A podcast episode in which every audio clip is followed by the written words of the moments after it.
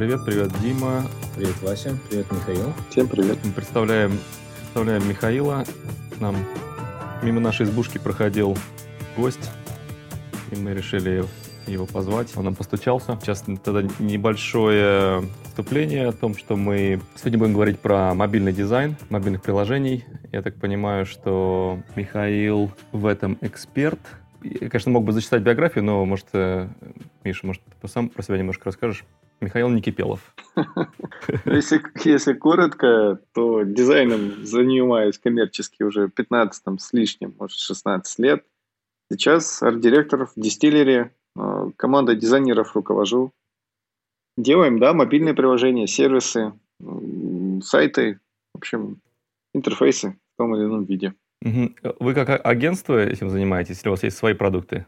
А, ну, больше как, как да, как э, ребята, э, кто может прийти и решить задачу клиента, э, но и свои истории у нас тоже, в принципе, случались. Угу. То есть Distillery – это как бы агентство, которое решает задачи и делает э, современный дизайн, UX и э, интерфейсы. Прежде всего разработку.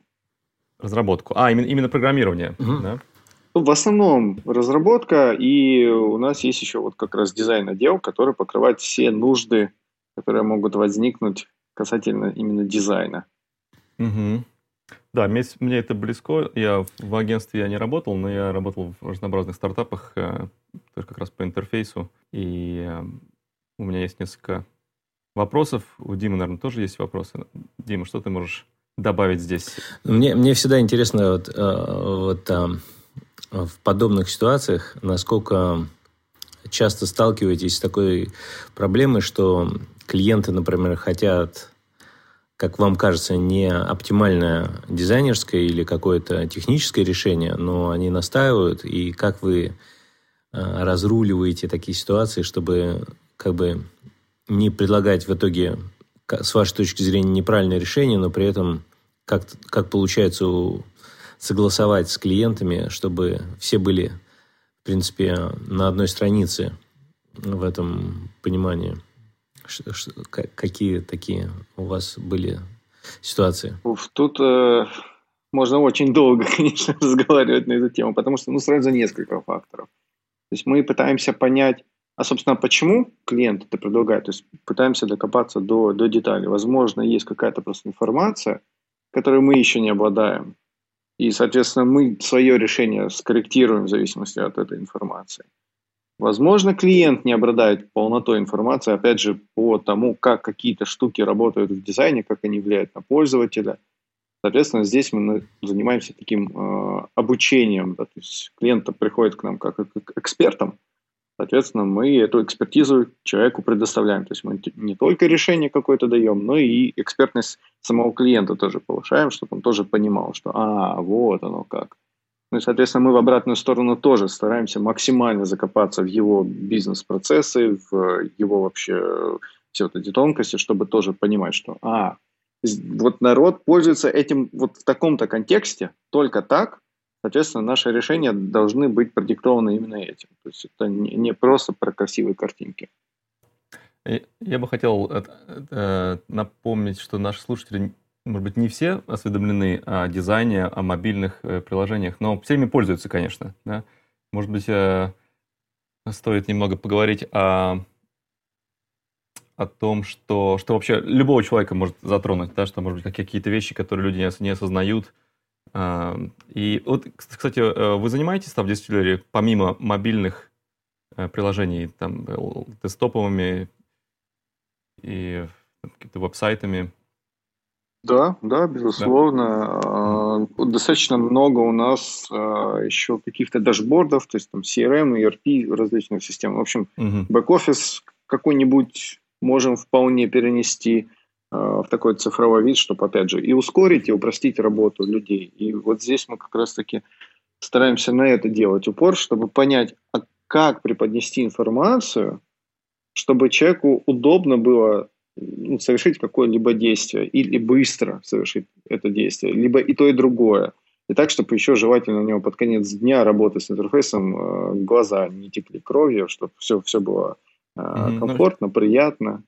В общем, такой треугольник получается. Вопрос, который Дима начал, это клиент, э, потом э, это, собственно, а, агентство, исполнитель и конечный пользователь. То есть вот все время вот в таком нужном треугольнике находить баланс. Эм.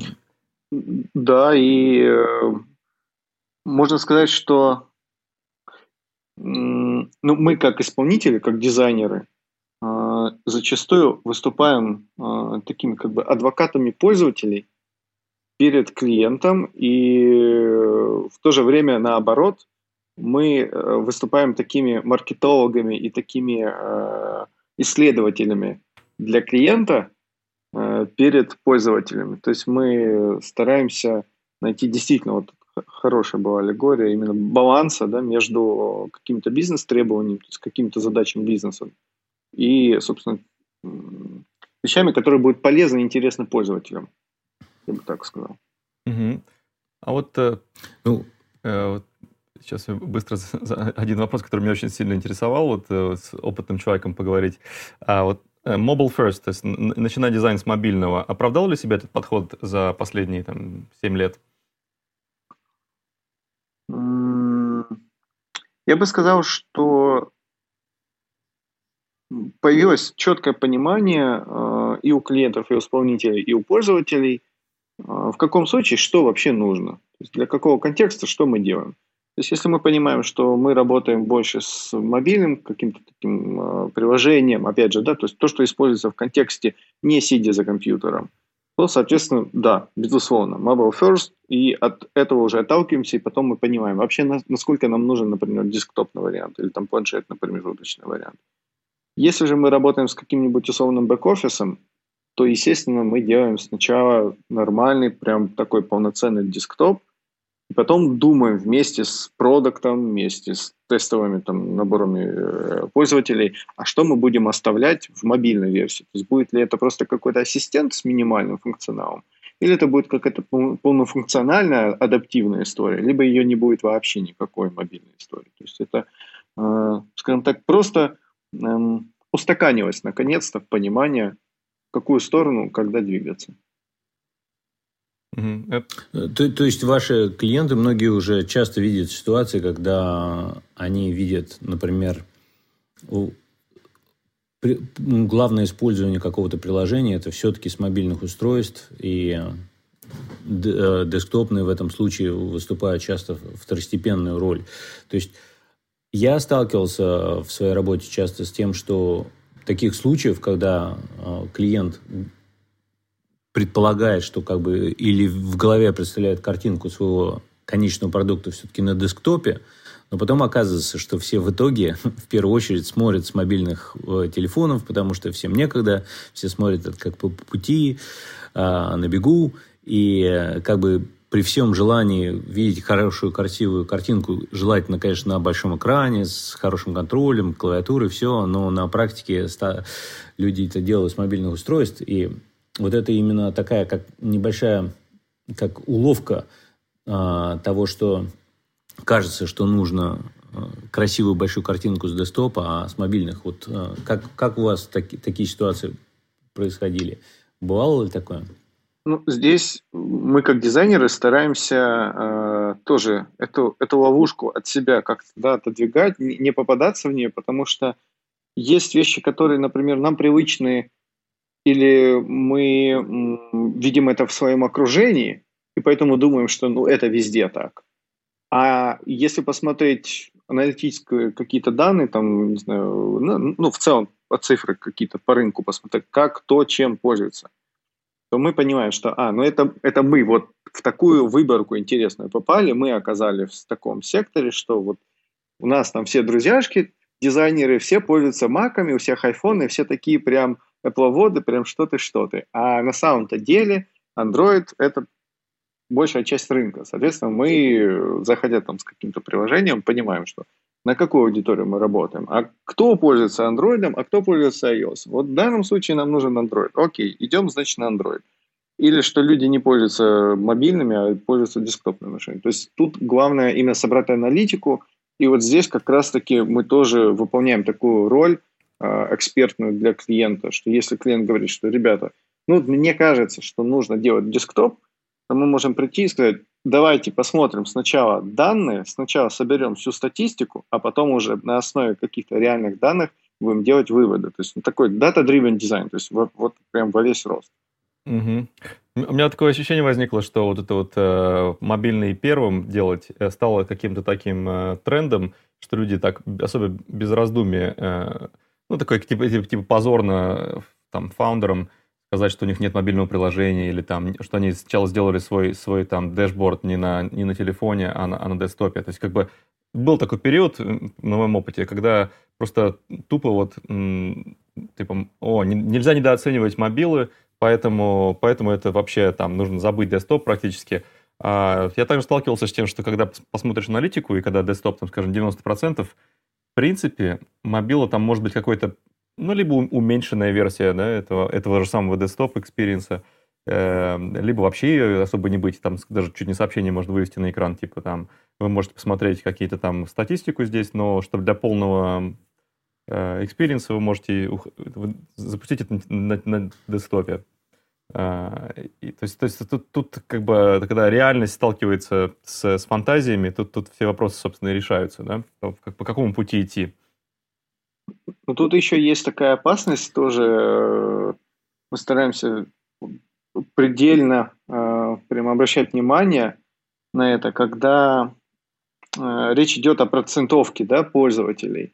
Что одно дело 10% э, пользователей, когда мы говорим об аудитории, там тысяча, две, ну пусть 10 тысяч человек, это там какой-нибудь стартапчик, да, который там начинает, и он какой-нибудь там локальный э, сервис, например, да, uh-huh. для какого-то города. А другое дело какой-нибудь финтех, у которого там миллионы пользователей, и 10% здесь – это уже совсем другие значения, совсем другие финансовые показатели для этого финтеха. Соответственно, мы уже понимаем, что а, здесь уже 10% – это значительный объем для того, чтобы, например, обратить внимание на другой размер экранов, например, на планшетные версии. То есть Почему бы очень не сделать? Важно. Потому что, да, это очень... да, потому что это, это большой объем все равно, несмотря на то, что всего лишь, казалось бы, 10%. Угу. Тут в таких случаях и 1% может ну, погоду сделать. Да, да, да, угу. конечно. Ну, ну, вот интересно, что иногда бывают такие случаи, что как бы статистика может показать, ну, это все там пару процентов, предположим, но эти пару процентов, условно скажем, не пользуются, всего пару процентов пользуются той или иной версией, ну, десктопной или мобильной, но это происходит потому, что как бы приложение было изначально сделано, предположим, для мобильных телефонов, для десктопа оно не очень хорошо сделано, и там мало людей пользуются. Ну, кажется, ну, никто не пользуется и не надо. Это такой тоже уловка такой, которую надо избегать. Но вот мне, кстати, еще интересная тема, а, сейчас бурно обсуждается разными техноблогерами, если мы обсудим как раз, потому что нам, с Василием надо трудно, а, потому что у нас очень во многих вещах очень схожее мнение – по поводу технических решений. И э, новый человек, это очень интересно.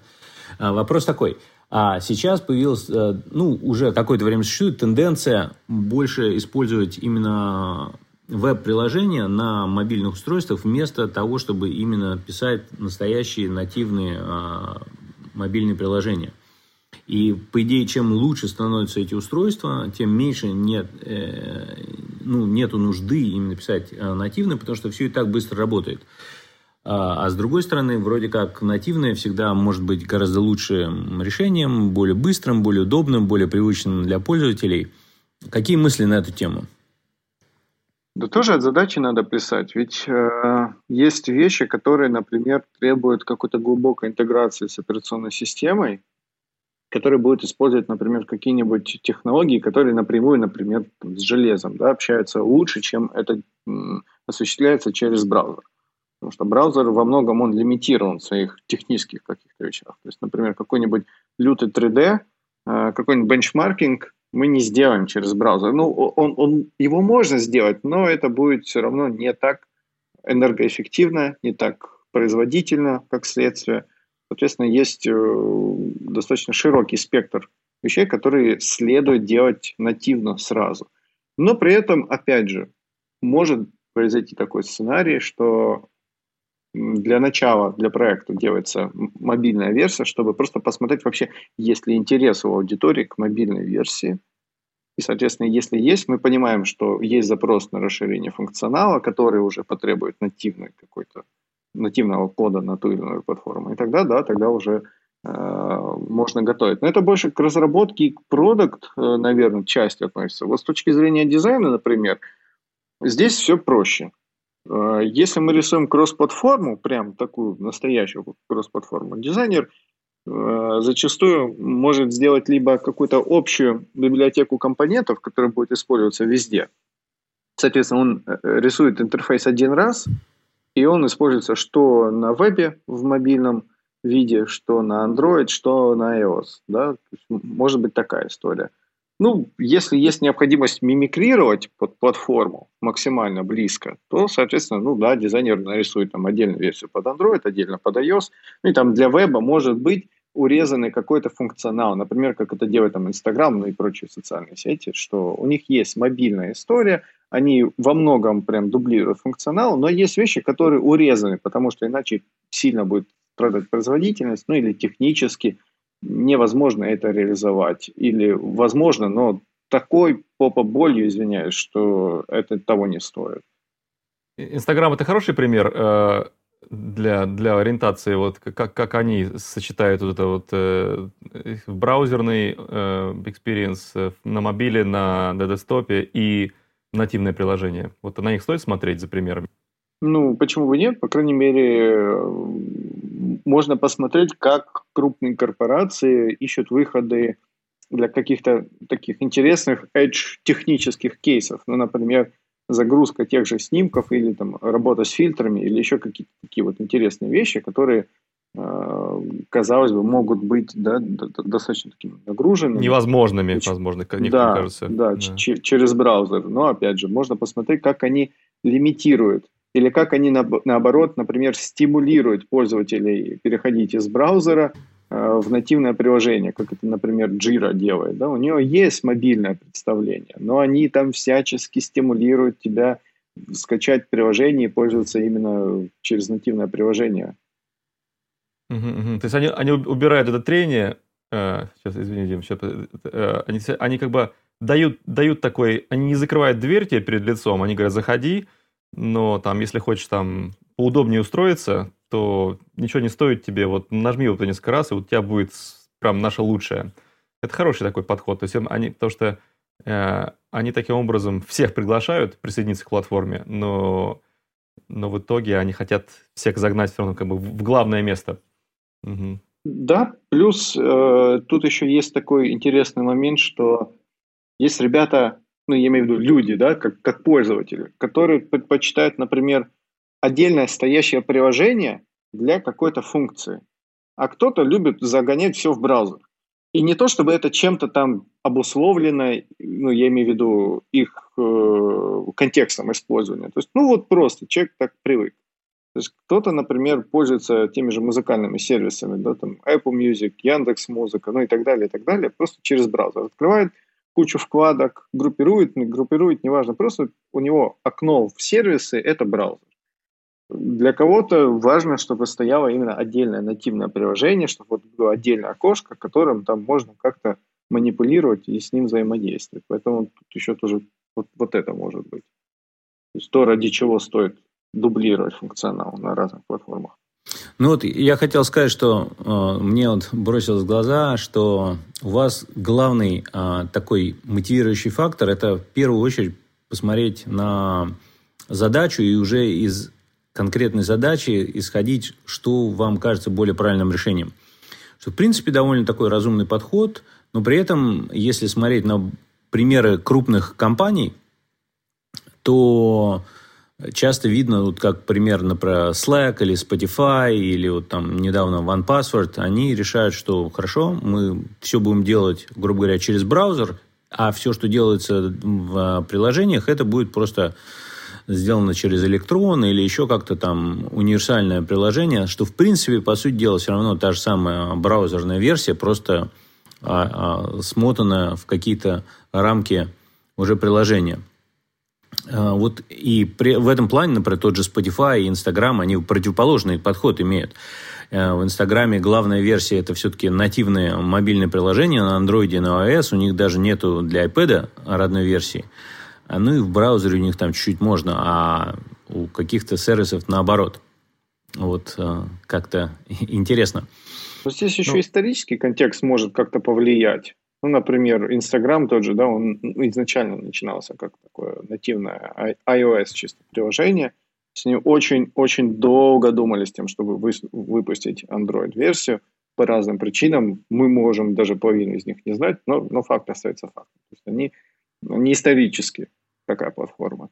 Slack вполне разумно было бы делать на электроне изначально это все. То есть э, это логично, это, это удобно, по крайней Что мере. такое электрон? Для, э, ну, это, грубо говоря, вы пишете один раз, и оно компилируется сразу под, под нужные вам платформы. Включая а, мобильные это, и все, все подряд. Да? Ну, с мобильными не уверен, не, не копал так глубоко, насколько вот можно на электроне именно мобильные истории делать. Но когда я ковырял именно электрон для себя, э, это десктопная версия и веб-версия, да, то есть там, в принципе, вот, вот это... Э, угу. Во всяком случае, переиспользование кода, оно там гораздо лучше ее, да, чем пытаться подружить разные компоненты, когда у нас нативное приложение. Вы можете очень неплохо переиспользовать какие-то уже написанные штуки, когда речь идет об электроне.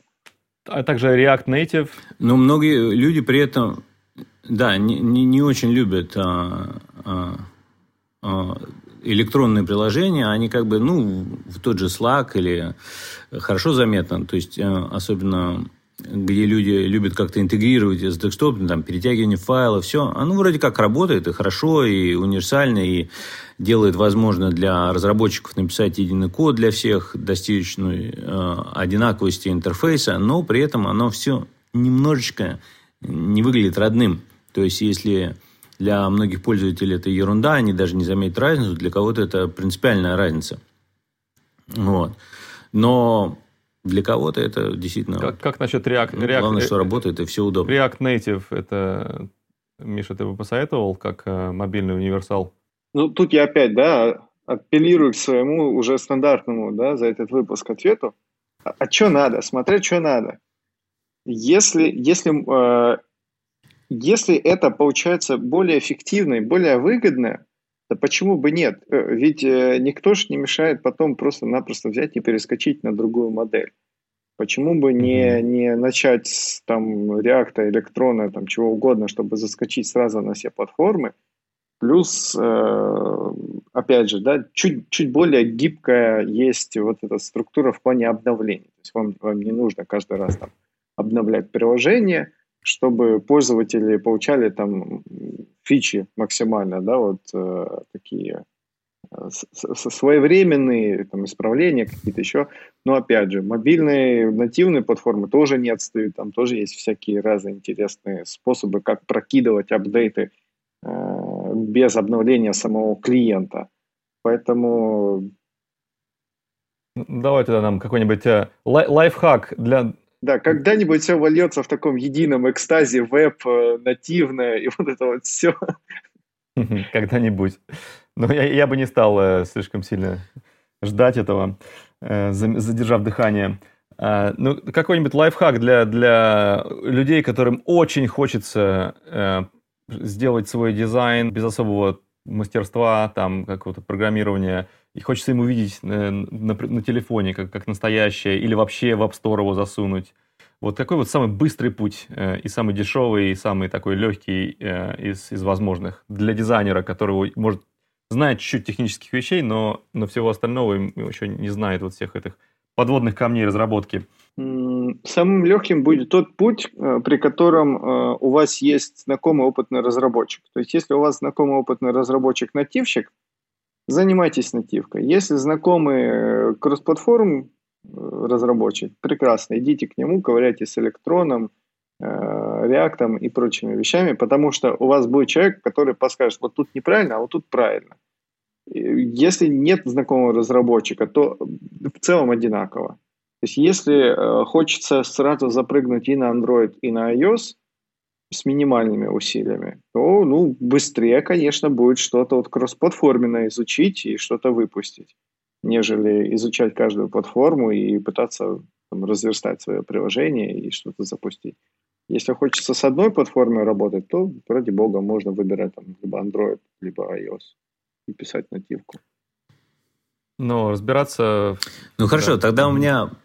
Хорошо, ну давай. По, по, ну, завершающий, наверное, вопрос про какие видите тренды, куда дальше будет идти? Будет больше каких-то нативных приложений, будет больше платформ развиваться, или все будет постепенно а, сводиться к таким кроссплатформенным а, решением, больше веба будет, и потому что браузер станет, и либо все останется примерно как есть. Как, какие предсказания такие на вскидку? По моим ощущениям, на ближайшие, ну, например, лет пять все плюс-минус будет оставаться mm-hmm. так же, потому что все больше становится э, важным вопрос секьюрности, а нативная платформа, она обычно за счет э, того, что это все-таки нативная штука, она чуть более защищенна, и поэтому они лимитируют возможности браузера во многом, как раз таки из-за секьюрности каких-то вещей.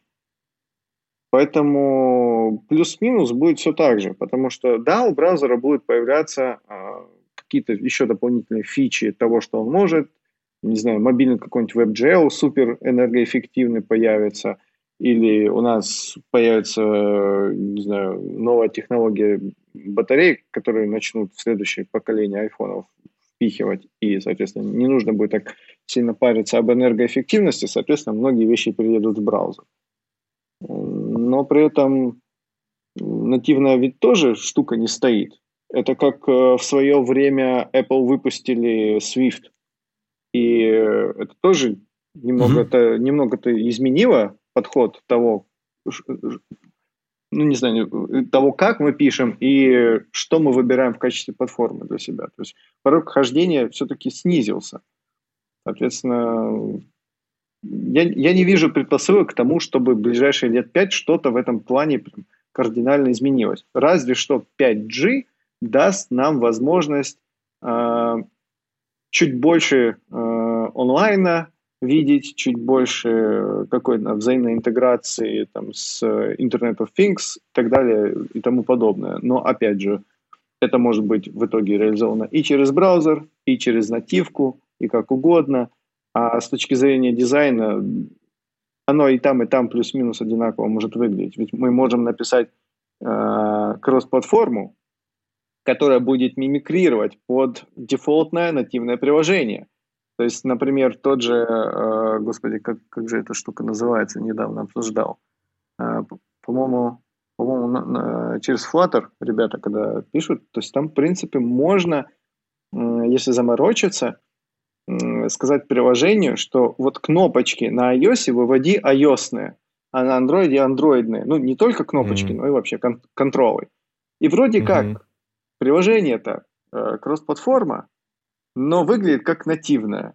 И с точки зрения пользователя, ну, с точки зрения дизайна, да, какого-то UI, он вообще не почувствует разницы. Угу. И мы, наверное, пользуемся ежедневно с приложениями, которые мы понятия не, не имеем, что они на самом деле веб-приложения, которые идеально просто оформлены как, как нативные. Э, ну, по косвенным признакам разве что может догадаться, потому что кросс-платформа обычно, она чуть более тяжеловесная.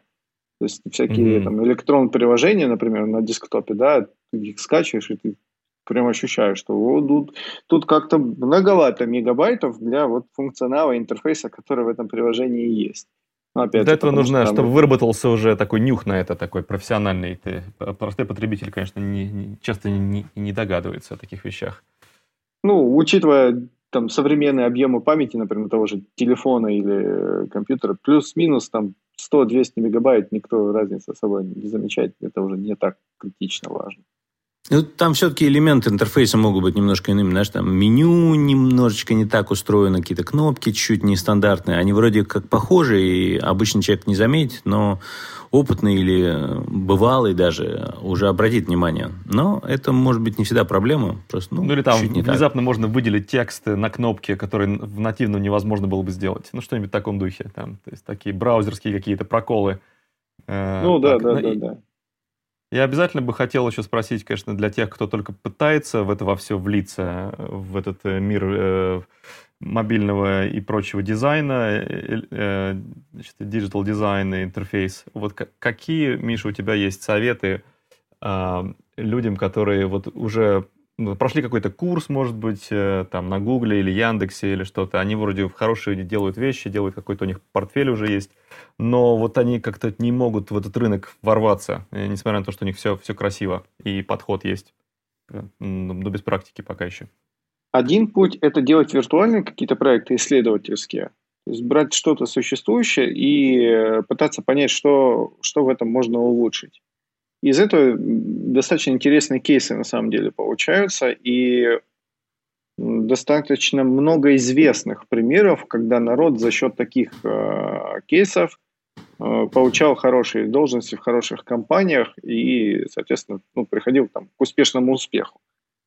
А, другой путь – это, опять же, через сарафанное радио, через, через сарафанное радио, вот по старинке, да, то есть идти к друзьям, знакомым, идти на какие-нибудь айтишные тусовки, знакомиться там с разработчиками, с менеджерами, то есть э, именно уже через э, какие-то личные контакты говорить, что а вот он я, вот я что умею, готов учиться, хочу, прям не могу, давайте там стажировку, давайте там джуниором, давайте как-нибудь. И э, вполне, вполне тоже рабочая схема. Я бы даже сказал, что она, наверное, э, чуть более гарантированно предсказуемая с точки зрения ну, потенциала да, на будущее, чем э, такие вот кейсы исследовательские. Потому что исследовательский кейс, ну, выстрелит он, не выстрелит, заметить его, не заметить, непонятно. А так вы ну, гарантированно пойдете, будете набираться опыта, будете работать там, с разработчиками бок о бок, смотреть, а как там устроены какие-то штуки, и, соответственно, внедрять их в свои дизайны.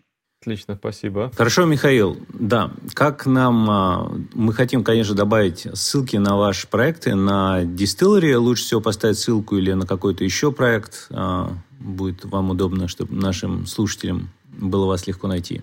Ну, раз уж мы в контексте дизайна, было бы, наверное, классно сослаться на Dribble Behance, чтобы можно было посмотреть, о чем мы как дизайнеры наваяли, что мы такого интересного наанимировали, натыкали, накликали в своих там Figma, Adobe XD и прочих программульках, чтобы можно было визуально mm-hmm. как-то э, вдохновиться посмотреть. Хорошо, мы упомянем их обязательно в наших э, заметках. Э, может, какой-то телеграм-канал посоветуешь людям там, про тенденции в дизайне или что-нибудь в таком духе?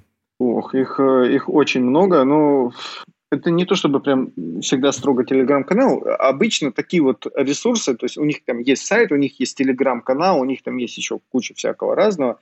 Это вот э, UXPub, это дизайн кабак, э, это сейчас даже вот прям возьму, открою телегу и посмотрю, что там, что там такого mm-hmm. интересного есть. По платформам различные чаты, например, там дрибловый, Behance чат, э, чаты конференций, часто там тоже интересные беседы идут, ну и какие-то еще профильные чатики, там всякие дизайн-лидер э, ну и прочее, прочее. Отлично. Ну, и XPub, и дизайн кабак, наверное, самые такие они и известны, и интересны. Ну и опять же, можно по хэштегам там на каком-нибудь медиуме да, искать материалы и читать. Там, в принципе, народ часто что-то интересное выкладывает.